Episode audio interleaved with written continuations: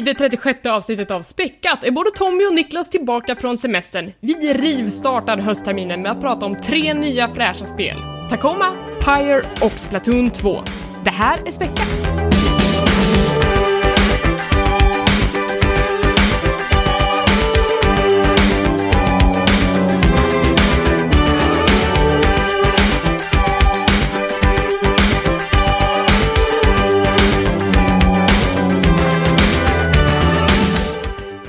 Och välkomna till Späckat, en podcast om spel och allt runt omkring. Det här är avsnitt nummer 36, jag heter Elisabeth och med mig har jag äntligen tillbaka från semestern, Niklas. Tjena, tjena. Du har inte varit med på hela två avsnitt. Hur känns det? Eh, känns bra att eh, vara utvilad nu och redo att komma tillbaks. Det har varit Ja. ett stort nöje att eh, lyssna på eh, det ni har åstadkommit när jag var borta. Ja. Känns kul att du säger tjena tjena som du var på någon slags här chartersemester. Ja, det har ju varit Sällskapsresan. Du har suttit och ratatatata skämt Ja, och, hela semestern. Och alltså den andra eh, deltagaren i Späckat är alltså Tommy som också är tillbaka från semestern. Hej Tommy. Hej, tack. Kul att vara tillbaks. Så låter man. Det är härligt att ha er tillbaka. Eh, först och främst, tycker ni att Malin har gjort ett bra jobb som ersättare under sommaren? Oh, Vi ja. tackar Malin otroligt mycket faktiskt. Herregud. Ja. Vilka små skor att fylla kanske, men nu blir det större skor för mig och Niklas däremot att fylla. Ja, och högklackade är de också. Ja. Ja, faktiskt. Ja, men, eh, men eh, Tommy, hur, hur har du haft det då? Jo, jag har haft det otroligt bra. Jag var i eh, Korea i eh, två veckor. Herregud. Intensivt har det varit faktiskt. Eh, jag besökte även Jeju Island några dagar. Ö utanför Sydkorea var där. Och eh, åkte bil, hyrde bil och åkte runt. Levde life. Mycket Lawrence i bilarna körde jag. Jag tänkte om man var stor i Korea också, men... Nej, jag försökte göra honom stor. Jag lägger upp fler musikvideos. Jag, vet inte, jag har ju lagt upp massor med bilder på Instagram. Jag vet inte om ni har sett det. Det är bara mat. Jag har bara sett mat. Ja, Och jag jag, var lite orolig. Tre likes från Niklas och en like från dig på 14 bilder. Fast, tänkte, fast det är ju mer att jag har skickat arga meddelanden tillbaka där det bara står så här “fuck you”. Jag är nervös, vad gör jag för fel? Nej, men det, det har varit... Uh, gud, eh, nej, men det, det är en otrolig stad, Seoul faktiskt. Jag älskar det. Det är som Tokyo fast eh, punkigare. Man skulle väl kunna säga lite Berlin-anda över det. Lite skitigare och lite mer liv och... Eh, Smockan hänger i luften känns som. Så, men, men om vi ska ha spelrelaterat så har jag faktiskt spelat en, en, en, en hel del. Men jag har faktiskt spelat Overwatch Yeah. med eh, koreanska vänner som bjöd mig på eh, en eh, match. Det var väldigt kul. Var ni på PC Bang? PC Bang, Ja. är det ett internetcafé eller? Ja. Aha. Nej, det var inte. Nej. Okej. PC Gamer. Jag, har, jag, jag vet bara att det heter PC Bang efter liksom att man följer Starcraft-kulturen i Sydkorea. Aha, apropå Starcraft så var det otroligt mycket reklamaffischer på tunnelbanan för Starcraft Remastered. Yeah. Såg jag överallt. Eh, Men det jag såg väldigt mycket under tunnelbanorna var ju folk som, eh, eh, jag tror nästan varenda mobiltelefon, alltså både hos tjejer och killar, som satt och tittade på Twitch på Overwatch och eh, LOL var det väldigt, väldigt, väldigt, väldigt mycket. Och sen eh, hittade jag också ett eh, spelcafé bara mitt sådär och det här spelcaféet var det några svenskar som hade startat. Du Hade menar, du aning menar om. du brädspel, eller? Nej, nej, nej. Alltså ett, ett typ som eh, det här som vi har i eh, Stockholm, vad heter det? Games eller vad det fan Nerdsbar. heter. Nerdsbar, precis. Exakt likadant. Alltså en bar med, med massor med konsoler. De hade väl två Switch, några Playstation 4 och sen hade massor med retrokonsoler. Så var det några svenskar som hade eh, startat upp det bara sådär eh, mitt i Hongdae som är typ eh, kärnan i Seoul där alla liksom kidsen, ungdomarna hänger. Så de har öppet från så här fem, fyra på dagen till fem, sex på morgonen. Åh fan. Så Kul. det var, ja, ja, den var väldigt... Baren var bra, det var bra spelombud, det var väldigt mycket spel för liksom så fyra spelare. Men det satt någon narcissistisk DJ där med Spotify och bara spelade så här Tarkan-musik. Eh, och man fick aldrig lyssna klart en låt utan han skulle bara spela så en och en halv Nej. minut av låten. Sen skulle han byta. Eh, och bartendern var så här snäll som bara den så här, it's cool, it's cool. jag, var, jag var ju bara irriterad. jag undrar vad Tarkan eh, gjorde där. Så den där Kiss Kiss-låten eller vad den heter. Men, men eh, du visade också någon eh, film där du var på någon slags VR-jippo. Vad var det? Nej men det, det är, ja, de, de har ju så små nischade avdelningar, arkadavdelningar och då var det typ att här kan du prova VR med, alltså de har försökt slå in det som en sån här datinggrej att man ska göra med sin käresta, spela lite VR och sånt där men i de här videorna, promotion-videorna så ser det otroligt kul ut när de kör så här VR och folk ligger på golvet och skjuter zombies men när vi kommer dit, jag och min fru, så är det bara massor med trötta koreaner med sura miner som sitter med de där glasögonen och tittar runt och jag vet inte, det verkar inte, folk verkar inte vara så jättenöjda. Men på den, den, filmen som du, den filmen som du visade var ju typ en båt som gungade. Ja. Det satt ett gäng Ja, men- folk i.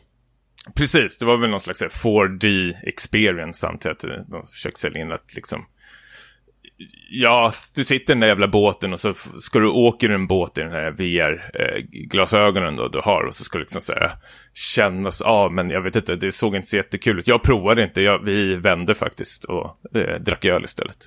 Okej, man kan bli yr på andra sätt med andra ord. Ja, nej men eh, jag vet inte om VR funkar och dra ut och liksom dejta och, och spela med varandra. Så det är rätt så trist ut när vi kom dit och tittade på det faktiskt.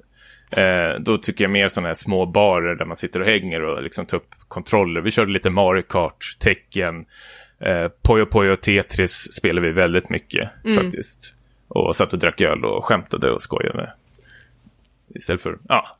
Jag, vet, jag tror det blir att när man sätter på sig de där VR-glasögonen så liksom, då försvinner ju parterna bredvid en och man kan inte liksom kommunicera på samma sätt som när man har liksom en kontroll i handen. Nej. Men Puyo Puyo Tetris, fy fan, jag tror vi spenderade alltså 8-10 timmar av det spelet under hela semestern. Vi spelade som galningar, alltså fyra På spelare. Det är Switchen? he- Eh, nej, Playstation 4 faktiskt. Okej. Körde vi på. Man Så kan köra fyra stycken nice. samtidigt på det. Ja, precis. Så det var... Och det som var så kul att Puyo Puyo är så otroligt stort i Korea och Tetis, Tetis är ju också stort såklart, men folk föredrar ju eh, Puyo Puyo. Så då får man ju välja om man ska spela Tetris-reglerna eller Puyo Puyo-reglerna på sin egen skärm. Så eh, jag spelar ju bara Tetris, jag tycker Puyo Puyo är så jävla svårt. Det är ju som Dr. Mario. Men eh, ja, jag fick jag stryk som fan. Men det kanske eh, gör dig lite ödmjuk också. Ja, kanske. Men det var bra. Jag tycker, eh, jag rekommenderar Korea, verkligen. Det är en svinrolig stad, spännande, händer saker hela tiden faktiskt. Ja. Eh, där. Sweet. Eh, Niklas, vart tog du vägen på semestern? Eh, Kroatien, Blev det? Oh, eh, charter. lite mer sol och bad. Sol, men inget bad. Uh, Nähä. Nej, det var ingen som ville bada. Eh, det var liksom... Det är så kul för jag vet vad, vad det är för gäng du åkt med. Det är liksom fyra instängda gamers som har inte sett solen på liksom så här tre år. Bleka. Så här, bränner sig direkt. Eh, nej, men vi satt mest i skuggan och eh, drack öl och tittade på båtar. Eh, det var väl typ liksom eh, höjdpunkten på resan. Sen så spelade vi... vi spelade inte så mycket tv-spel. Eh, det var en switch med på resan, men den eh, låg nog nerpackad ganska mycket. Men vi spelade Sushi Go, som är ett väldigt kul kortspel. Jag kan tipsa om. Ja, mm, det har jag hört talas om. Ja, eh, och det var ju bara jag som hade spelat, så jag fick lära ut spelet till de andra och vann i princip de, jag tror de fem första omgångarna. Sen började de andra liksom hänga med lite i hur man skulle spela och då vann jag inte längre. Så, Åh nej. Ja, blev det inget mer spel. Men det, det är kul. Det är mm, rekommenderat så här förfestspel, skulle jag säga. F- får jag bara dra en snabb parentes här? Mm. Eh, jag har upptäckt ett nytt intresse som jag upptäckte i Korea. Och ni, ni kommer skratta åt mig som bara den nu, för jag är ju typ sist på bollen på det här. Men escape room. Men Har ni jag, talat om det här? Jag tänker inte skratta för jag har fortfarande inte testat escape roomen. Men jag har, jag har skrattat åt folk i flera år åt det här löjliga. Alltså jag har bara känt så här, alltid när folk förklarar det så är det så här, om du kommer in i ett rum så är det Men massor nej, med nej, gåtor nej, där. Tommy, du Vadå? spelar eh, Zero Escape-spelen och du tycker att escape room är töntigt. Ja, men jag känner bara att liksom det, det, det de har förklarat vad som händer i de där rummen låter så otroligt tråkigt. Jag får bara för mig att det är någon slags här mattelektion man kommer in på. Att det är en sån här stor griffeltavla. Så står det så här två gånger två parentes fem gånger fem bla bla bla. Och ska du sitta och lösa dem. Men vi var, jag tror vi gjorde sammanlagt sex styckna escape room. Och det var så här, det var teman på dem. Det var allt från Exorcisten, eh, ett, en hel våning som bara hade Sherlock Holmes-tema. Eh, jag tror Malin skulle gilla det här väldigt Oh. mycket. Eh, och det, var, alltså det som var så coolt var ju att liksom, det var ju en vanligt... Eh, det- Det här är, jag har googlat nu och det är, Stockholm är exakt likadant, så tji får jag nu.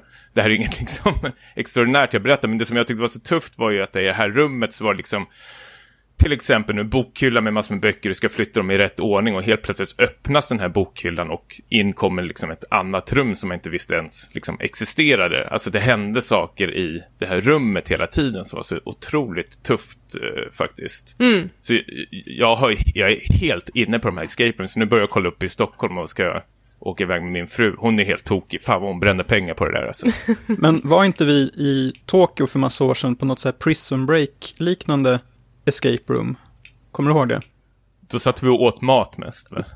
I fängelse? Ja, det har jag. Jag har varit på, nej men Nej, det tror jag inte. Man skulle krypa igenom lite hål. Men i alla fall, det här låter ju lite vassare än vad det var. Men jag är också sugen Ja. på att gå på sådana här escape rooms. Jag har hört att det finns ett par bra stycken i Stockholm också. Ja, jag, nej, jag vet inte. Det här var bland det roligaste jag gjort. Alltså, det är helt nytt intresse. Jag har till och med börjat ladda ner eh, sådana här appspel escape room och även det finns sådana här brädspel escape room. Ett sådana här typ som... Eh, och vad, vad heter det här eh, spelet som du gillar Elisabeth, där man bara får spela en gång och sen måste man slänga hela brädspelet? Oh, Pandemic Season Legacy. one. Ja, precis. Det är samma sak där. Att du har ett escape room framför dig med massor med pusselledtrådar och så ska du liksom bryta ner hela det här spelet. Sen när du är klar måste du slänga hela spelet. Men jag har hört att det ska vara väldigt, väldigt bra. Jag tror att det heter Exit, heter det. Det finns Coolt. flera stycken. Ja. Vi kanske får gå tillsammans på Escape Room och göra en späckat utflykt. ja, men det tycker jag verkligen. Det skulle vara kul. Jag ska faktiskt gå imorgon, hade jag tänkt. Hur har du haft det Elisabeth? Ja, men jag har ju liksom, podden har ju still gone strong. Jag har ju gan- bara haft typ två veckors semester och sen har jag jobbat resten av tiden. Så att det har inte varit så himla mycket eh, slappa, slöa eller turista så. Men däremot så var det ett gäng på FZ som drog igång den årliga community challengen som är då tydligen går ut på att på sommaren när folk är lediga så ska man eh, försöka beta av så mycket av sin backlog som möjligt. Och så ska man rapportera in det med screenshots och sådär. Och jag bara, fan vad bra, nu ska jag beta av spel. Och så att jag har klarat totalt 11 spel tror jag är den utmaningen. så att eh, det var ett jättebra tillfälle att gå tillbaka och eh, avsluta några som man inte riktigt hade eh, kommit igång med och även bara röja igenom några nya spel så att jag jag är så här full av intryck och har glömt nästan allting av alla spelen jag spelade. Men nu är de i alla fall gjorda, eh, vilket känns bra. Niklas lovade ju att han, hela hans sommarlov skulle ju bestå av detta. Hur har det gått det nu? Jag... Eh, Persona 5 har jag klarat. Ja, Ja. Det är väl ganska imponerande. vad tyckte du om det då? Jag tyckte det var bra, faktiskt. Det känns som man skulle kunna prata om det ganska länge. Eh, allt möjligt kring det spelet. Jag, jag misstänker att vi kanske eh, kommer att återvända till dig i någon slags Goti-podd. Mm. En liten, liten föraning har jag. Åh, vad jag skulle vilja göra med spoilercast det där spelet. I alla fall sista, sista bossen. Mm. Ja, men härligt. Eh, hörni, ska vi gå vidare till spelen vi har spelat eh, sen sist?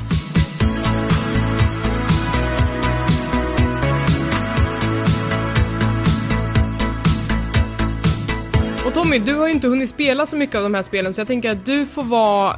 Du får agera liksom den utomstående. Du får vara lyssnarens eh, liksom projektion in i den här podcasten. Du får ställa Jag är frågor. Nicke nyfiken. Ja, ja men det, och jag tror att det kommer bli jättebra. Men Niklas, du och jag har ju spelat nästan alla av de här spelen. Eh, och vi börjar med Fulbrights nya spel som heter Tacoma. Tacoma har väl inte jättemycket med Gone Home att göra som då är deras förra spel, utan det här är en fristående berättelse som utspelar sig på en rymdstation. Och du som spelar är någon slags frilansare som har skickats ut för att eh, hämta ett AI från den här eh, till synes övergivna stationen. Men under tiden så får du också reda på vad som har hänt på den här rymdstationen som då heter Tacoma under de sista skälvande dagarna innan den övergavs och får reda på helt enkelt varför det hände. Kan man förklara det så utan att spoila för mycket? Ja, det tycker jag. För det, det man gör, det är ju en sån här så kallad walking simulator. Vilket jag, är det ett skällsord? Eller någonting? För det ja, låter jag ju, tror att i vissa kretsar så är det vid, den här, vid det här laget ett skällsord, skulle jag nästan kunna Jag tycker det säga. låter så jättemysigt. Jag älskar det ordet. Att öva sig på att gå runt. Ja. Ja, ja. ja, men precis. Men det man gör är ju eh, inte helt olikt Gone Home då, är att eh, man går runt i olika delar då av den här rymdstationen och via lite gamla så här augmented reality-inspelningar så kan man ju då se, som du sa Elisabeth, vad eh, besättningen hade för sig då eh, innan de eh, försvann från stationen. Eh, och i, i Gone Home så var det ju främst papperslappar och eh, lite sånt där som gav ledtrådar till vad som hade hänt i eh, huset.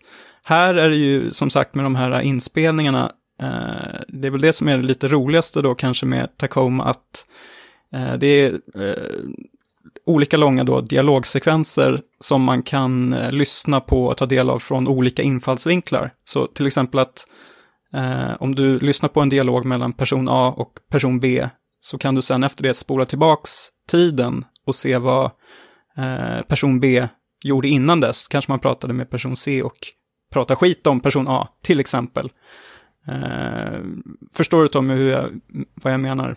Ja, ja men verkligen. Och, och det blir liksom ett, ett lite smartare sätt att eh, engagera spelaren till att eh, inte bara vara en passiv lyssnare och, och, och liksom titta på, utan att man får själv gå runt lite och eh, pussla ihop det lite på, på egen hand.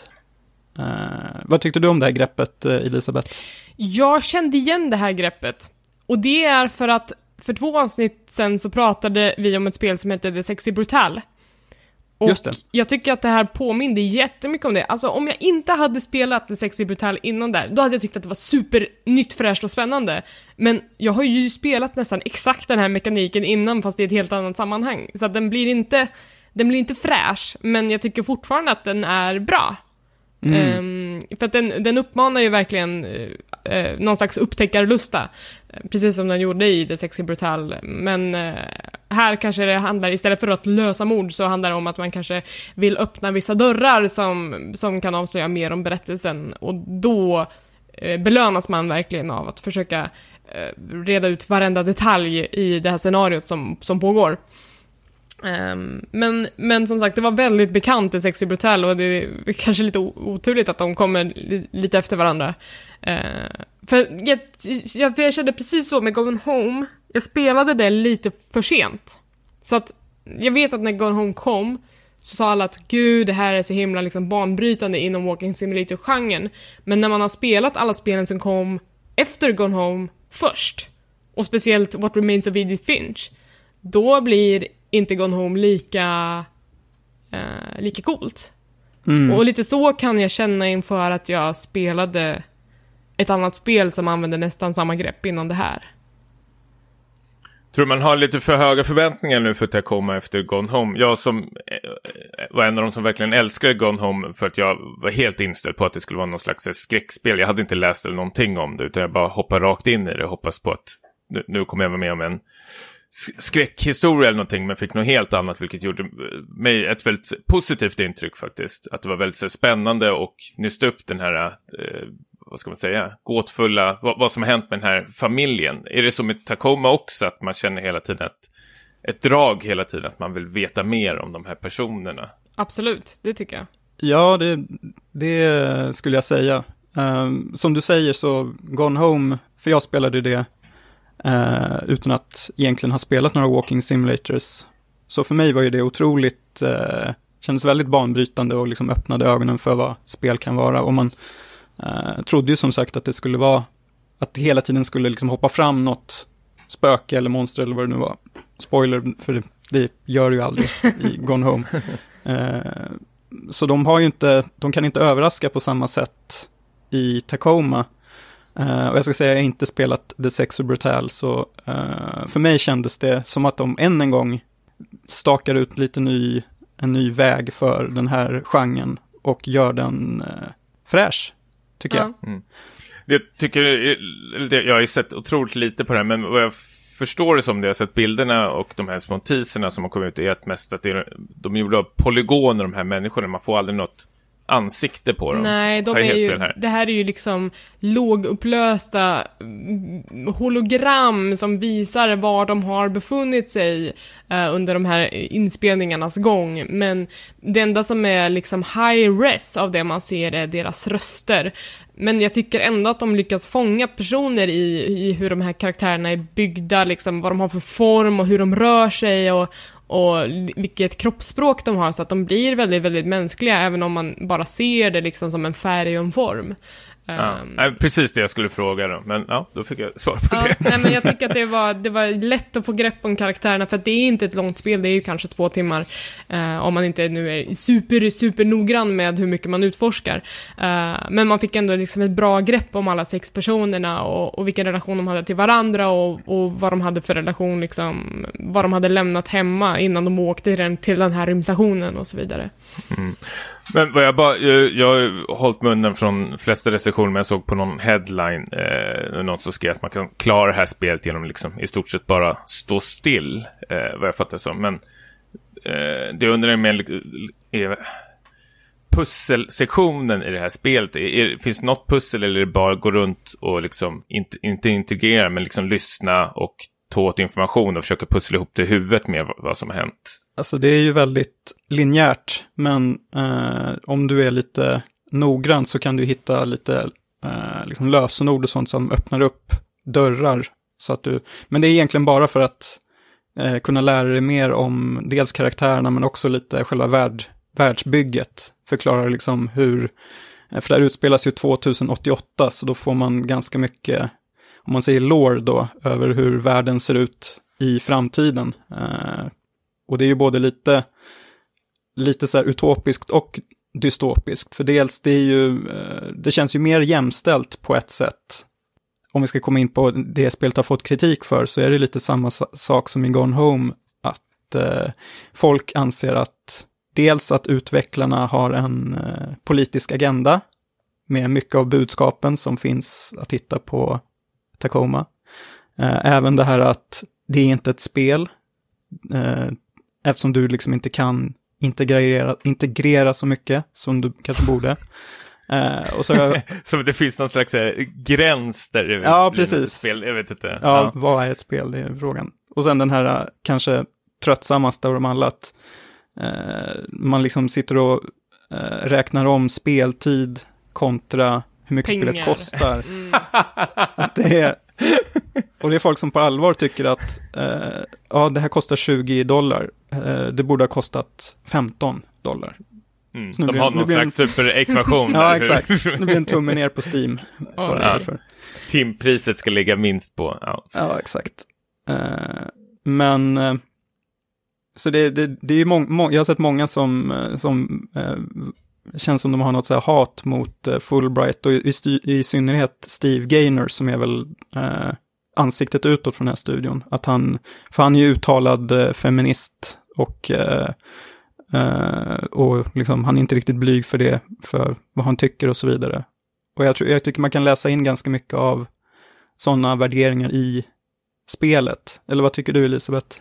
Ja, alltså precis som i Gone Home så liksom de backar inte för att göra minoriteter till huvudkaraktärer. Till exempel så är jag osäker på om en enda av karaktärerna är vit i Tacoma, för man får ju se porträtt på dem. Jag kommer inte ihåg nu, men det är liksom, de representerar alla möjliga delar av världen och eh, det är olika sexualiteter och så vidare och jag tycker liksom att det är som sagt, det är ju var, var och en spelskapares rätt att berätta den sortens historia som de vill berätta och den här sortens historier har ju fått stå lite i skymundan ända fram till nu. Så att, kör Ja, in. Och det är ju, för det är liksom, det är ju samma gamla personer som håller på och gnäller om det här. Det är ju inget nytt i spelvärlden och det är inte den enda spelutvecklaren som får ta en massa skit för att de liksom försöker visa något annat än, än den normepersonen som har avbildats i spel hittills.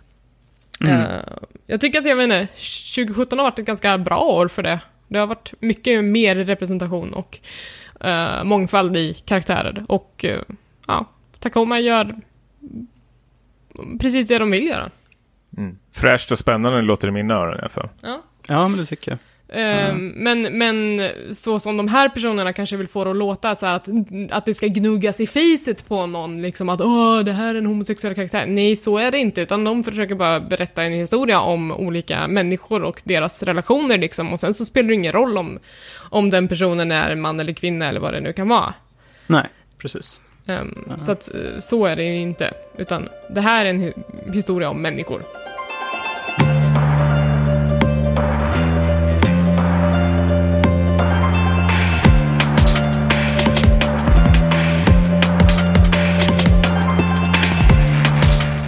Vidare då så har vi också spelat ett spel från en utvecklare som har mycket bra i bagaget och som nu äntligen har kommit med sin uppföljare i, i katalogen och det är eh, Supergiant Game och deras nya titel Pyre. Vill du berätta lite mer om den Niklas? Absolut. Jag eh, har ju inte spelat Bastion eller Transistor, så för mig så är det här en ny bekantskap. Oh, spännande! Eh, ja, precis. Det ska bli spännande att höra hur mycket de hakar i eh, varandra och deras eh, spel. Um, för det här är ju någon slags uh, genre-hybrid kan man säga, med dels lite uh, RPG-fantasy uh, som liksom blandas med någon typ av sportspel. där man, man, man spelar en, en flicka som har blivit... Nej, det får man välja. Är det så? Okej, okay. det var jag som valde att jag ville vara flicka då kanske. Så man har, man har blivit bannlyst från, eh, från samhället då, på grund av att man är läskunnig. Visst var det så? Det, ja. för, det är förbjudet i den här världen. Eh, och då förvisas man till någon slags eh, ingenmansland där man stöter på andra som också har blivit utstötta. Men man har, som utstött så har man en möjlighet att genom något slags gladiatorspel få en andra chans att komma tillbaks in i samhället. Eh, och då måste man göra det genom att besegra andra lag i eh, den här typen av, eh, vad är det, blandning av typ basket och amerikansk fotboll. Eller vad, vad kan man kalla det? Det låter som såhär blitzboll från typ Final Fantasy 10. ja, alltså, precis. valfri, valfri bollsport där du får hålla i bollen med händerna. typ. Ja, exakt. Om man ska försöka förklara just den här sportdelen så är det att du har eh, tre spelare på banan och motståndaren har tre spelare. Men du kan bara röra en åt gången. Du får röra den fritt, men sen eh, gäller det att, att blixtsnabbt då växla mellan karaktärerna och mellan försvar och anfall. Eh, och veta vad just de här eh, gubbarna du spelar med, vad de har för förmågor. Hur man liksom ska vända spelet till sin fördel. Lite förenklat kan man väl jämföra det med det här gamla Ice Hockey till Nintendo 8-bitars. med att de här stora, tunga karaktärerna rör sig väldigt långsamt eh, och söligt, men de gör mer skada. Och de små tar lättare stryk, men är snabba. Och så vidare. Mm, och de har ju lite olika saker de kan göra. De kan hoppa, de kan sprinta, de kan kasta. Eh, men de kan också utföra någon slags tackling mot andra Eh, det andra lagets karaktärer, vilket eh, sätter de karaktärerna ur spelet ett par sekunder. Så att man kan eh, ganska snabbt vända en match till sin fördel om man lyckas slå ut motståndarlaget. Precis, och sen har du gjort, om du har gjort mål med en karaktär, då försvinner ju den karaktären eh, en viss tid. Så får du då liksom spela försvarsspel eh, när fienden är eh, lite fler, så att säga. Okej, okay. men de här karaktärerna som man väljer i sin laguppställning, går de upp i level, nya abilities? Ja. Hur funkar det? Ja. Eh, så är det. Alltså, grejen med, med eh, Pyre är att även om du förlorar en match så kommer spelet fortsätta. Det spelar ingen roll vad du har för resultat i den här matchen, förutom i eh, storymässigt kan man säga. Men storyn kommer gå vidare oavsett hur du presterar. Det enda som kommer trigga dig till att eh, liksom vilja vinna är att du kan levla de här karaktärerna. Eh, de får lite nya perks som man kan späcka i någon slags skill tree. Men det, det, här handlar ju också om att vinna tillbaka sin frihet, för att man spelar de här matcherna i en serie. Och i slutet av varje serie så kommer det liksom en slutspelsmatch. Eh, de två lagen eh, tävlar om att skicka en i sitt lag tillbaka till friheten. Så det betyder att du kan liksom inte skicka hem allihopa på en gång, utan du måste välja vem av de här liksom ska få åka hem. Behöver jag den här personen i mitt lag? Eller har den här personen varit liksom fången så länge att jag, man av ren barmhärtighet bara, men gå du liksom, gå först. Ehm, men, men sen måste man också tänka på att det andra laget spelar liksom för samma eh, för samma stakes. Um, liksom, är det så himla viktigt att just jag vinner den här matchen? För att de har ju också varit fångna här jättelänge. Att det blir ju liksom ett... Till slut blir det ett moraliskt ställningstagande. Det är inte bara lek efter ett par timmar, inser man. Nej, jag håller med. Alltså de här, de här valen är ju svårare än vad, än vad man tror. Uh, det är ju värre än i Telltale-spel, om man ska dra den jämförelsen, tycker jag.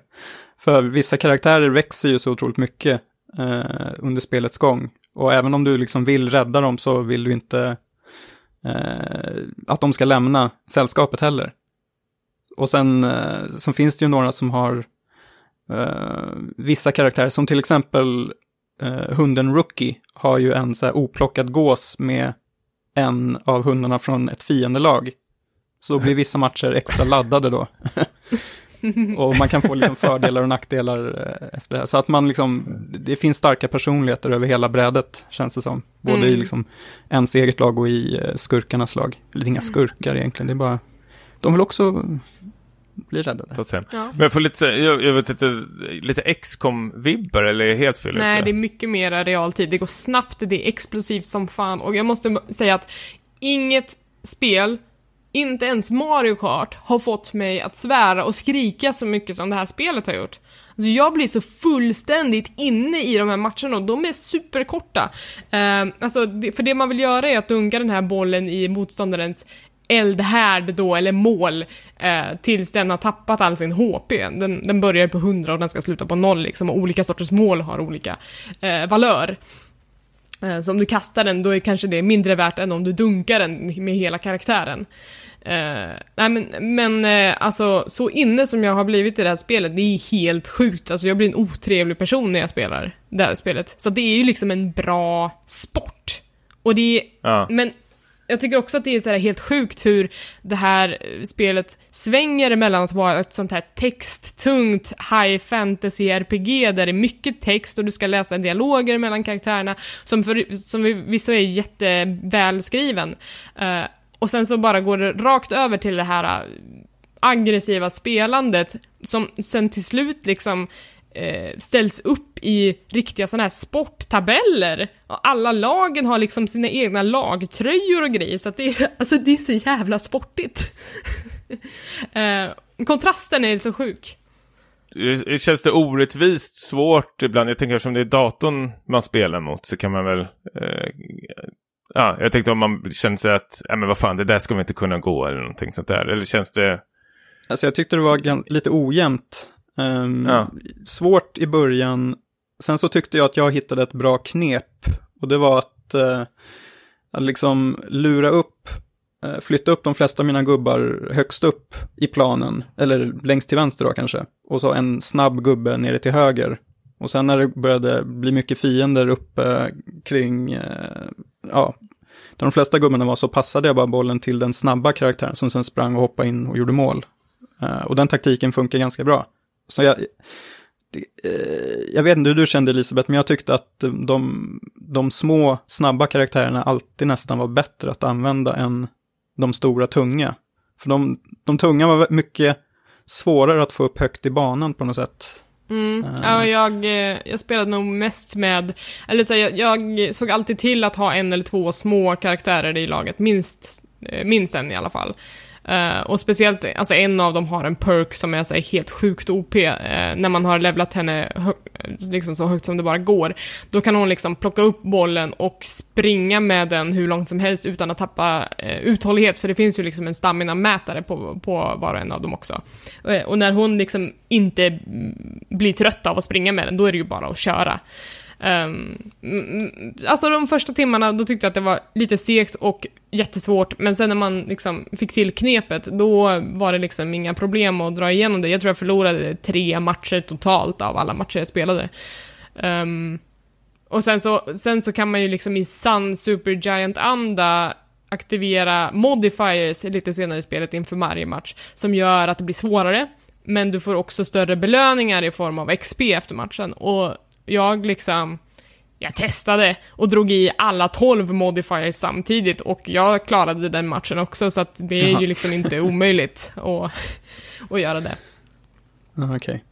Men hur, hur mycket likheter finns det mellan deras tidigare spel då? Eh, Mm, du, om man har spelat det så kommer man främst känna igen det på eh, tecknarstilen. Alltså de har ju en, en art director som heter Gen Z som, som ritar all 2D-art till Supergiant Games. Så sjukt duktig och man känner verkligen igen den stilen överallt. Um, så att du, och sen så har du också soundtracket, det är Darren Korb som har gjort musiken till de andra två spelen också. Um, också så här, så klockrent sätter en stämning som, man hör att det är han, men man hör också att det är väldigt, väldigt signifikant för just det här spelet, vad han vill, vad han vill säga med det här soundtracket. Corby är ju helt otrolig. Jag tänkte särskilt på Transistor-soundtracket var ju typ det årets bästa soundtrack, vågar jag säga nu i alla fall. Och han har ju med sig Ashley Barrett som sjöng på Transistor, hon är också med och gör eh, några nummer. Eh, så att man, eh, man har några riktigt goda återseenden där. Eh, men sen så tycker jag också liksom att det man känner igen från de andra spelen är att Transistor tar ett koncept som är gjort och fräschar upp det och gör något nytt med det. Eh, så det, alltså att man liksom tar eh, sportspel eller bollspel och sätter en twist på det, eller man tar liksom ett fantasy-RPG och, och sätter en twist på det. Det här är inte dina vanliga liksom alver och tomtar och troll, utan här är det liksom en, en helt en egen värld de har byggt upp som är intressant och man vet att det här kommer vara det här är det enda nedslaget du kommer få i den här världen. De kommer inte göra en massa DLC och göra tvåor och uppföljare på det här, utan de bygger en liten kompakt värld, gör ett jävligt bra spel på det och sen så låter de det vara så. Och det tycker jag är ganska skönt. uppfriskande. Fan. Eh, Hör jag 5 plus igen? det är helt Ja. otroligt. Fan, brinner i min plånbok just nu. Ja, du får du köpa. En, en litet varningens finger. eh, Långfingret. Jag, jag, spel, jag spelade till eh, Playstation 4 och eh, det var lite tekniska eh, problem eh, under vissa Vad vet matcher. du om tekniska problem? Jag vet att när, när frameraten eh, sjunker eh, så blir det nästan ospelbart. Och nej, och det kan jag tänka att det är liksom odrägligt när man kör de matcherna. Det är väldigt odrägligt och jag förlorade någon match på grund av detta och Ah. eh, blev mäkta besviken. Men det var det som jag nämnde innan, lite med XCOM. Det, det finns ingen sån där att man kan stänga av och loada om. Alltså, teoretiskt sett. Du ska inte man- göra det, men, men jag upptäckte efter att ha Ja. kört typ 75% av spelet att när man förlorar en match så kan man direkt trycka på escape och välja att starta om matchen. Ja, men det blir inget kul. Att det är precis som XCOM, utan lagt kort ligger. Nej, det gör inte så mycket att förlora matcher, tycker jag. Nej, och det är ju meningen. Men, eh, men också, jag spelade på PC, jag hade inga problem med framerate eller sådana saker. Däremot så får man välja mellan att spela på mus och tangentbord eller med handkontroll och då tycker jag att man ska köra med handkontroll alla gånger för att mus och tangentbord, it makes no fucking sense och man får inte in flödet. Hmm. Spännande. Jävlar. Mm. Men eh, alltså, jag tycker att det bara är en klockren uppföljare från dem. För mig så visar de liksom att Supergiant Games är en av vår tids mest intressanta spelstudior.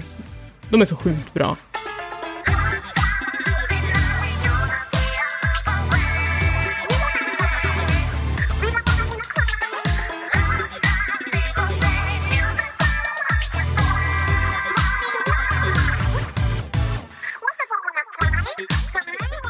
Ja, Elisabeth. Du har väl spelat någonting riktigt stort nu, va? Ja, det här är också... En riktig... eh, En Switch-säljare. Ja, jag tycker att det här är liksom den som säljer switchen på riktigt. Det här är liksom det sista spiken i kistan. Det här är varför du ska köpa Nintendo Switch. Och det här är... Det här är ju spelet som jag vill köpa Switch. Ja, och det ska du göra. Faktiskt. Det har, det har jag bestämt Ja. nu. Eh, jag har spelat Splatoon 2.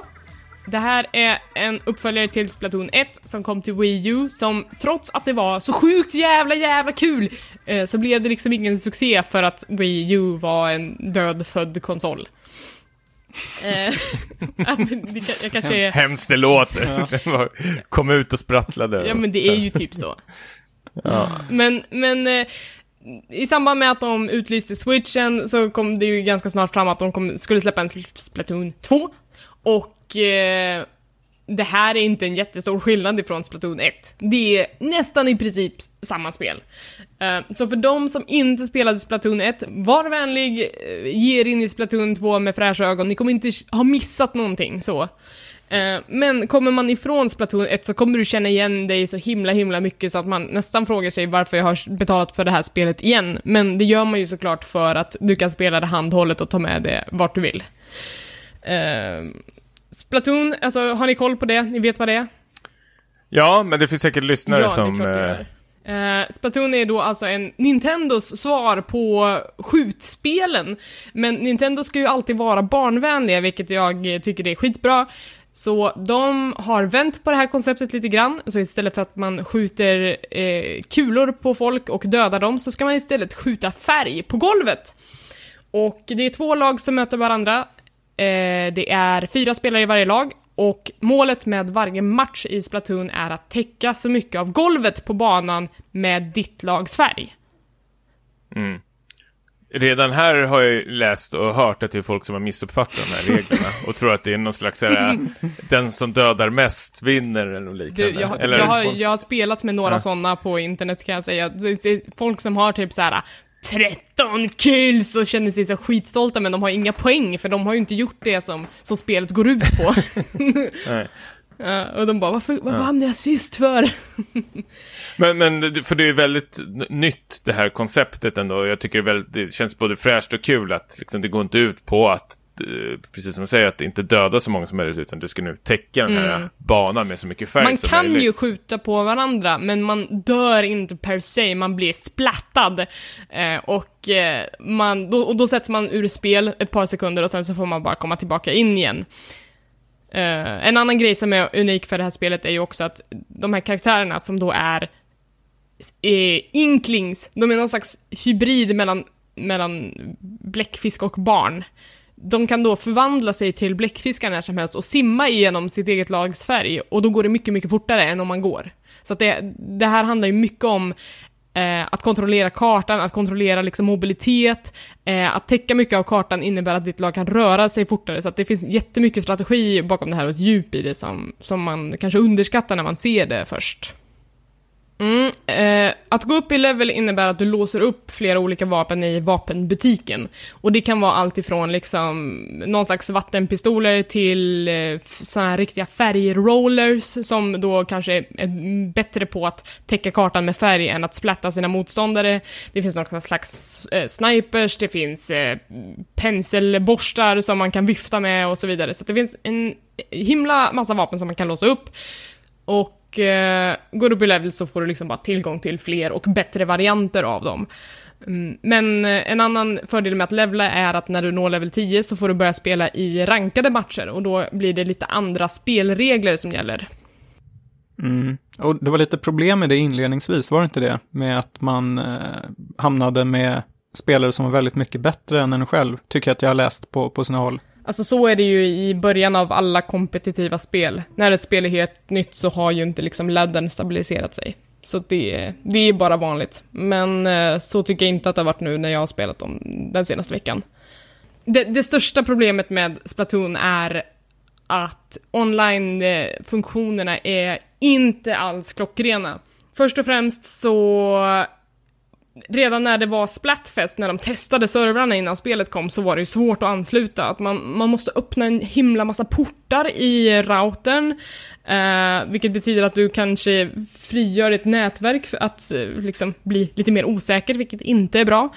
Eh, eller så kan man använda sitt, sin mobils internet och då, då kan det också funka. Men som sagt, det är bara så konstiga lösningar på någonting som bara borde funka när man pluggar in den här konsolen i nätverket. Uh, sen så har vi hela grejen med röstchatten, vilket alltså... Nintendo vill då... Nintendo vill att man ska ladda hem en mobilapp. Du ska göra ett party där med dina vänner som du vill spela med och köra röstchatten där. Sen ska ni göra ett party i själva spelet och, och hitta varandra där också och sen ska det kopplas upp. Och det är typ superkrångligt. Jag har inte ens provat det för att det lät så jävla krångligt. Eh, men du, du, får berätta Elisabeth, för eh, det började dyka upp i mitt flöde ett massa tjat om majonnäs och ketchup. eh, Ja. Och då förstår jag först inte, men berätta. Ja. Det här är en tradition som eh, återvänt till från gamla Splatoon och det är eh, event, multiplayer-event som, som går över liksom en helg eh, och då så är det olika teman på varje Splatfest som den kallas och den här gången så skulle man då ta ställning om man gillade majonnäs eller ketchup bäst som, som tillbehör till mat. Och eh, då när man loggar in så får man välja sida och när eventet är igång så, så slåss man för den sidan. Mm. Och eh, när eventet är slut så räknar man ihop liksom hur många valde respektive sida, hur bra presterade respektive sida i, i alla multiplayer-matcher under den här tiden. Eh, och sen så räknar man ihop det och får någon slags definitivt resultat. Vad är bäst? Majonnäs eller ketchup? Och det är ju såklart majonnäs. När de gick igenom resultaten så var det ju typ jättemycket fler ketchup-spelare som hade liksom valt den sidan, men de spelade ju inte bättre än majonnässpelarna. Så det var ju därför det blev som det blev. Det är sökt. Och du spelar i majonnäslaget. Det är klart. Självklart. Majonnäs är det bättre pålägget. Fast det är bättre- bara ketchup majonnäs. Fast Ja, alltså de- Senapsgurka. Nej, men de, det är liksom två sidor man får välja på. Det här var ju en stor grej i slutet av Splatoon 1s livslängd, för då fick man välja alltså det finns ju ganska färgstarka karaktärer i de här spelen och eh, i eh, varje Splatoon-spel så finns det liksom en idolduo som sköter liksom nyhetsuppläsningen, de går igenom kartrotationen eh, och de sjunger soundtracket till det här spelet. Och i slutet av Splatoon 1 så skulle spelarna välja vem i idolduon Mary och Callie som var liksom den bättre. Och eh, Splatfesten kom och gick och det visade sig att det var Marie som var den liksom mest omtyckta idolen av dem. Och då slutade Splatoon 1 med att Callie försvann. Och det är lite där som Splatoon 2 tar sin början.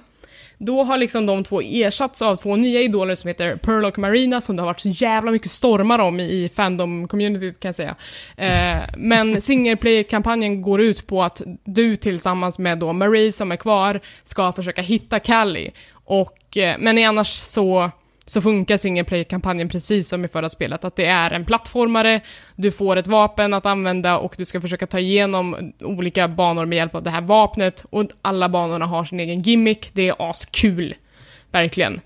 Eh, Så den finns ju också att lägga några timmar på om man köper det här spelet. Men den är inte så lång, eller? Alltså sex timmar kanske? Ja. Och den är lite klurig och det finns ganska mycket grejer man kan samla på, på banorna och så vidare. Så att eh, den, den bjuder på ganska mycket. Sex timmar, communityt rasar. 600 spänn för det här. Jo, men sen har du 100 timmar multiplayer ovanpå det, för det är så sjukt Ja kul. men det är väl amerikaner, de har inget internet. Ja, Jag nej, får ju men- också vara fördomsfull om de får vara det. Ja, ja, Bra. Okej då. Eh, men alltså, som sagt, har du spelat Splatoon 1 så kommer du känna igen dig, du- kommer känna dig liksom som hemma igen. Eh, är du ny till spelet, varmt välkommen. Jag har hört många som inte har spelat Splatoon 1 som bara fallit pladask för det här spelet och jag förstår dem för att det här är så sinnessjukt roligt. Det är verkligen det alltså ett av mina favorit multiplayer-spel någonsin. Det har en så härlig kaxig attityd. uh, det är samtidigt barnvänligt, Nintendo försöker göra något nytt. Uh, jag tycker det är kanon.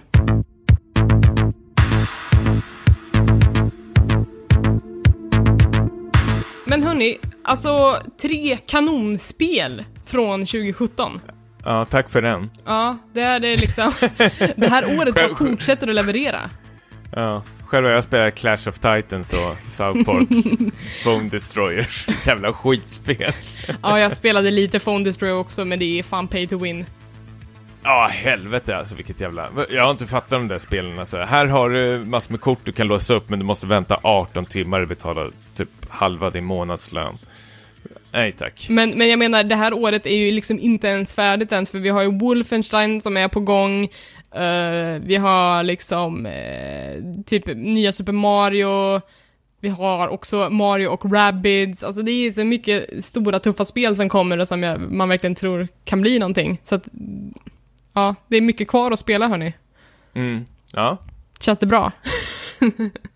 Nej, men det, ja, det kommer bli väldigt intressant när vi kör vårt uh, Gota-avsnitt uh, 2017. Jag, har- jag har ju antecknat, det, jag tror det är första gången jag gör på, alltså riktigt när jag klarat ett spel, gå igenom, eh, skriva ner alla mina spel jag har klarat under året och det kommer bli väldigt, väldigt kämpigt att bara klämma in de topp fem bästa spelen känner det som. Ja, ja men det, det kommer bli svårt, men det kommer bli kul. Tungviktare allihopa. Ja, ja men verkligen. Mm. Jag, jag är väldigt tacksam för det här året. Jag tycker att det som blir mest spännande är att se liksom om man ens hinner spela liksom hälften av alla spel man vill ha spelat ifrån i år. Mm. Ja, ja men, eh, ja, alltså just den här månaden känns så himla lyxigt för jag kan verkligen rekommendera vartenda ett av de här spelen. De är skitbra allihopa i sig. Mm. Flygande start på På spel. hösten. Hösten. Är det höst Ja. redan? Shit. Ja. Åh, gud. Nämn inte riktigt än, inte riktigt än. Um, hörni, vad ska vi prata om i nästa avsnitt? Vet vi det? Jag vill ju höra hur den här Starcraft-remastern står sig. Jag kanske ska spela det till och med. Jag har inte spelat originalet. Det tycker jag att du ska göra. Det är hög tid. Ja, vi har ju också det här Hellblade som kom ut precis nu i dagarna. Det kanske är någonting som vi kollar in. Vi får se. Det har varit lite, lite rabalder om det just de första dagarna, men jag tänker att det får lägga sig lite grann innan vi pratar om det. Sen så har vi också, eh, jag kan ju också bara så meddela att i just den här stunden när vi spelar in så har ju Overwatch börjat med sina Summer Games igen, så där finns det också lite pengar att slänga i sjön. Men eh, det finns lite grann att, att, att ta tag i och vi kommer absolut återvända om två veckor igen med ett nytt avsnitt av Späckat. Om du som lyssnare har några frågor och funderingar eller bara vill skicka ett litet mail så finns vi på späckatpodcast.gmail.com. Vi finns också på Twitter, där heter vi späckat och på Instagram, där heter vi späckatpodd. Niklas, var hittar man dig? Eh, Niklas Lundqvist, Twitter, OneLess Niklas Instagram. Och jag heter @hangryeli på Twitter och @hangryspice på Instagram. Och Tommy, var finns du någonstans? Var kan lyssnarna skicka dig sina födelsedagsgrattis till dig? Eh, Instagram, Stimpas och uh, twittra ett uh, GZ på Tommy Jansson. Se till att göra det, lyssnarna. Då blir Tommy jätteglad. Hörni, tack så mycket för idag. Mm, tack själv. Puss på er. Ha det bra. Hej! Hej!